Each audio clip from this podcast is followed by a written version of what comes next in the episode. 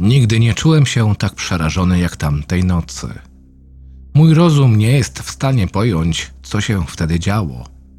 Mam nadzieję, że nie będzie mnie to dręczyć. Rano jak zwykle zadzwonił budzik. Cholera! krzyknąłem. Nie mogę się spóźnić do nowej pracy. Boże! Dynamicznie wykaraskałem się z łóżka i poszedłem do łazienki, aby wziąć prysznic. Po pięciu minutach doszedłem do siebie i przypomniałem sobie, gdzie jest w ogóle moje nowe miejsce pracy. Kiedy jestem zdenerwowany, to po prostu nie wiem, co robię i za co mam się zabrać. Ciepłe strugi wody wciąż płynęły po moim ciele, odprężając mnie z każdą sekundą. O ósmej wyszedłem z domu i wsiadłem do samochodu. W międzyczasie zapakowałem strój do pracy w bagażnik. Nie mogłem się doczekać, kiedy w końcu zacznę pracować. Byłem mocno podekscytowany. Zbyt mocno. Mimo to jechałem spokojnie i z pełną uwagą, aby nie narobić sobie niepotrzebnych problemów. Ochroniarz, haha, westchnąłem. Jak to cudownie brzmi. W końcu będę robił coś odpowiedzialnego i ważnego. Mam nadzieję, że podołam. Moje myśli wciąż się mieszały od optymizmu przez realizm aż do twardego pesymizmu. Dojechałem pod szpital równo o 8.30. Stojąc przed wejściem, przeczytałem wywieszkę. Szpital psychiatryczny, ulica Przypadkowa 4. Od początku się dziwiłem, o co może chodzić i dlaczego taka nazwa. Jednakże niezależnie od myśli wszedłem do środka i od razu spotkałem panią na recepcji. Czy mogę w czymś pomóc? spytała. E, tak, ja odpisałem na państwa ogłoszenie w sprawie stanowiska ochroniarza. Miałem dziś przyjechać i rozpocząć pracę. Odparłem nerwowo. A, odparła zadowolona pani. Tak, istotnie, pan Karenowski, tak? W rzeczy samej, odparłem tym razem spokojnie. Proszę chwilę zaczekać, zawołam dyrektora. Zakomenderowała recepcjonistka, a ja kiwnąłem głową i usiadłem na krześle. Ten szpital wyglądał bardzo ciekawie, chociaż konwencjonalnie. Sufit i ściany były białe, wyłożone błękitnymi kafelkami. Było tu jednak bardzo czysto, co rzadko się zdarza w szpitalach na obrzeżach miasta. Sama placówka miała trzy piętra, chociaż z dystansu wydawała się dosyć mała. Tak czy owak, miejsce było mocno skontrastowane. Czekałem 10 minut, aż w końcu zjawił się dyrektor szpitala. Był dość lakoniczny, więc nie wymieniłem z nim za wielu zdań. Ogólnie cały czas mnie oprowadzał i mówił, gdzie co się znajduje. A tutaj jest pana gabinet, powiedział ostatecznie. Jest wysprzątany i pusty od dawna. Nikogo nie mogliśmy zatrudnić przez pół roku. Rozumiem. Zaśmiałem się, aczkolwiek poczułem delikatny niepokój. Czyżby nikt nie chciał tu pracować? Pomyślałem, po czym wszedłem spokojnie do swojego gabinetu i rozpocząłem adaptację do nowego otoczenia. Miejsce samo w sobie było całkiem fajne i spokojne, ale z każdymi kolejnymi słowami dyrektora czułem dziwny niepokój. Po oprowadzeniu mnie przez cały szpital rozpocząłem swoją pracę. Zaparzyłem sobie kawę, gdyż miałem być w tym miejscu do godziny siódmej następnego dnia. Pierwsze co zrobiłem, to ogarnąłem cały monitoring i swój sprzęt.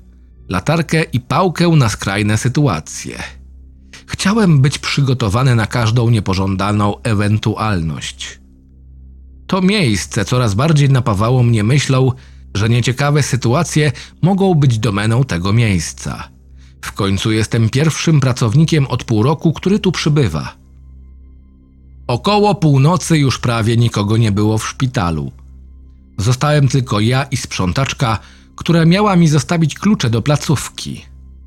Zaparzyłem sobie kolejną kawę i przeglądałem monitoring, aby nie wyjść z sprawy. Ponadto pomagało mi to odciąć się od uporczywych myśli, które towarzyszyły mojej głowie od dotarcia w to miejsce. Panie Karenowski! Zawołała mnie sprzątaczka, a ja od razu do niej podszedłem. Tak? Zostawiam panu klucze i już wychodzę. Miłej pracy i nocy. Położyła klucze i wyszła. Bez zbędnego czekania wziąłem klucze i zamknąłem drzwi wejściowe. Co ciekawe, nie kazano mi zamykać wejścia tylnego, ale to nawet lepiej. Trochę się bałem iść na sam koniec szpitala, było tam ciemno i strasznie. Tonąc w myślach, wróciłem do biura i akurat wybiła północ. W związku z tym na poważnie zabrałem się do pracy. Musiałem sprawdzać monitoring, robić obchód i informować telefonicznie personel w razie jakiegoś ciężkiego przypadku pacjenta. Szkoda, że nie ma kamer w ostatnich pomieszczeniach szpitalnych. Pomyślałem i skupiłem się tym razem na ciszy ogarniającej budynek. Nie jestem panikarzem, ale silny strach potrafi każdego zwalić z nóg. Kolejne minuty wiercenia się na krześle przekonały mnie, że powinienem zrobić pierwszy obchód. Wyszedłem i zamknąłem drzwi od biura, sprawdzając je trzy razy. Przez dziesięć minut przechadzałem się ciemnymi korytarzami, oświetlając sobie drogę latarką i oglądając się bez przerwy za siebie. Takim szpitalu nie sposób nie odczuć czyjegoś wzroku na swoich plecach. Po pół godziny ponownie siedziałem przy laptopie, sprawdzając po kolei każdą kamerkę. Dwa razy prawie zasnąłem, co skłoniło mnie do zrobienia sobie jeszcze jednej kawy, tym razem mocniejszej niż poprzednie. Kiedy tylko wstałem od biurka, usłyszałem głośne pęknięcie na korytarzu. Przez głowę przeszło mi setki myśli, dreszcz ogarnął całe moje ciało, a serce podeszło pod gardło. Co to było? Spytałem siebie na głos, po czym sprawdziłem kamerę. Moje obawy się sprawdziły, jedna kamera nie działała. Połykając kolejne litry śliny i trzęsąc każdą częścią ciała, wykaraskałem się z biura, wziąłem latarkę i przyrządy potrzebne do naprawiania kamery i poszedłem na drugie piętro szpitala. Cały czas oglądałem się za siebie ze strachu oraz szedłem bardzo żwawym krokiem, ciężko oddychając. Gdy dotarłem do schodów na drugie piętro, zacząłem odczuwać coraz większy lęk, a z mojej głowy dobiegał głos: Nie idź tam. Tak czy owak musiałem się przemóc i pójść. Gdybym tego nie zrobił, dostałbym naganę, chociaż może nie, jeśli nikt tu nie chce pracować. W końcu dotarłem na miejsce zepsutej kamery i zabrałem się do pracy. Całe szczęście umiałem robić tego typu rzeczy. Szybko zidentyfikowałem, gdzie leży problem i już miałem kończyć naprawę, kiedy nagle po całym piętrze rozległ się huk, jakby coś ciężkiego spadło na podłogę i rozbiło kafelki. Chyba nie muszę mówić, jak bardzo się wystraszyłem. Chciałem już uciekać, ale racjonalizm kazał mi zostać i dokończyć pracę, a następnie sprawdzić skąd ten huk i dlaczego. Wraz z końcem naprawy poszedłem w miejsce, gdzie usłyszałem przyprawiający o szybsze bicie serca dźwięk. Dotarłem do końca korytarza i zobaczyłem rozwaloną szafkę wraz z pękniętymi kafelkami.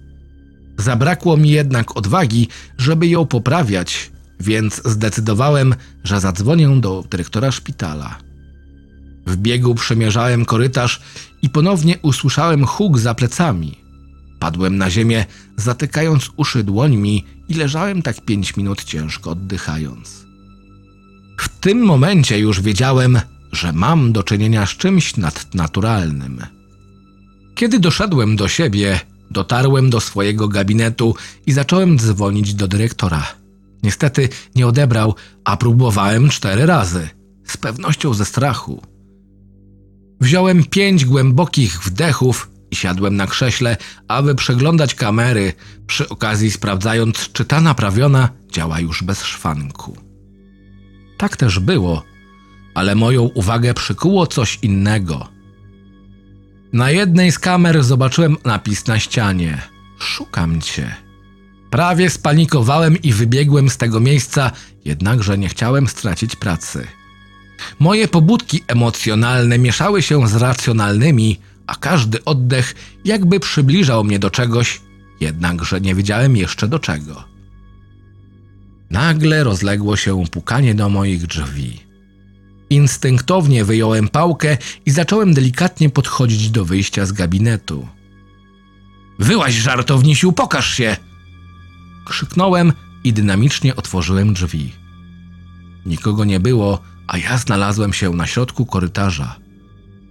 Odetchnąłem z ulgą, ale po chwili znowu usłyszałem dwa potężne huki i schowałem się za blatem w recepcji. Nie mam pojęcia, ile tam przeleżałem, gdyż zemdlałem. Obudziłem się koło piątej nad ranem, a na zewnątrz już świtało. Wstałem obolały i kiedy wyszedłem na środek korytarza, wszędzie widziałem krwawe napisy Szukam cię. Kiedy tylko przyszedł dyrektor szpitala, od razu złożyłem na jego ręce wypowiedzenie i zabrałem swoje rzeczy. Jeszcze zanim opuściłem budynek, podszedł do mnie jeden z pacjentów szpitala i powiedział mi, że ten szpital już tak ma, a większość osób, która tu trafia, jako ochroniarz, borykała się później z silnymi zaburzeniami psychicznymi. Nie miałem pojęcia, co odpowiedzieć, ale wychodząc ostatecznie z budynku, usłyszałem głos w głowie. Szukam cię.